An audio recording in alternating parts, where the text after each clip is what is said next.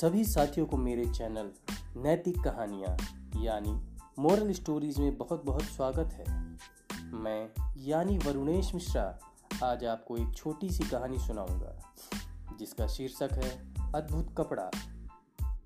जब अब भी कोई व्यक्ति मंदिर में दर्शन करने आता तो मूर्ति को फूलों से पूजा करता, दूध से स्नान कराता और उस पत्थर पर नारियल फोड़ता जब लोग उस पत्थर पर नारियल फोड़ते तो बहुत परेशान होता। उसको दर्द होता और वह चिल्लाता, लेकिन कोई उसकी सुनने वाला नहीं था। उस पत्थर ने मूर्ति बने पत्थर से बात करी और कहा कि, तुम तो बड़े मज़े से हो। लोग तो तुम्हारी पूजा करते हैं। तुमको दूध से स्नान कराते हैं और लड्डुओं का प्रसाद चढ़ाते हैं। लेकिन मेरी तो किस्मत ही खराब है। मुझ पर लोग नारियल फोड़ कर जाते हैं।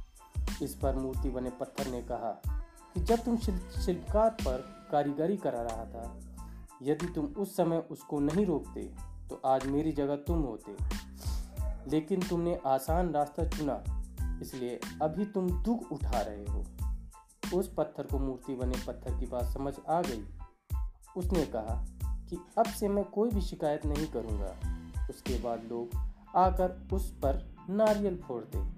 नारियल टूटने पे, उस पर भी नारियल का पानी गिरता और अब लोग मूर्ति को प्रसाद का भोग लगाकर उस पर पत्थर रखने लगे। मोरल ऑफ़ द स्टोरी सीख हमें कभी भी कठिन परिस्थितियों से घबराना नहीं चाहिए दोस्तों।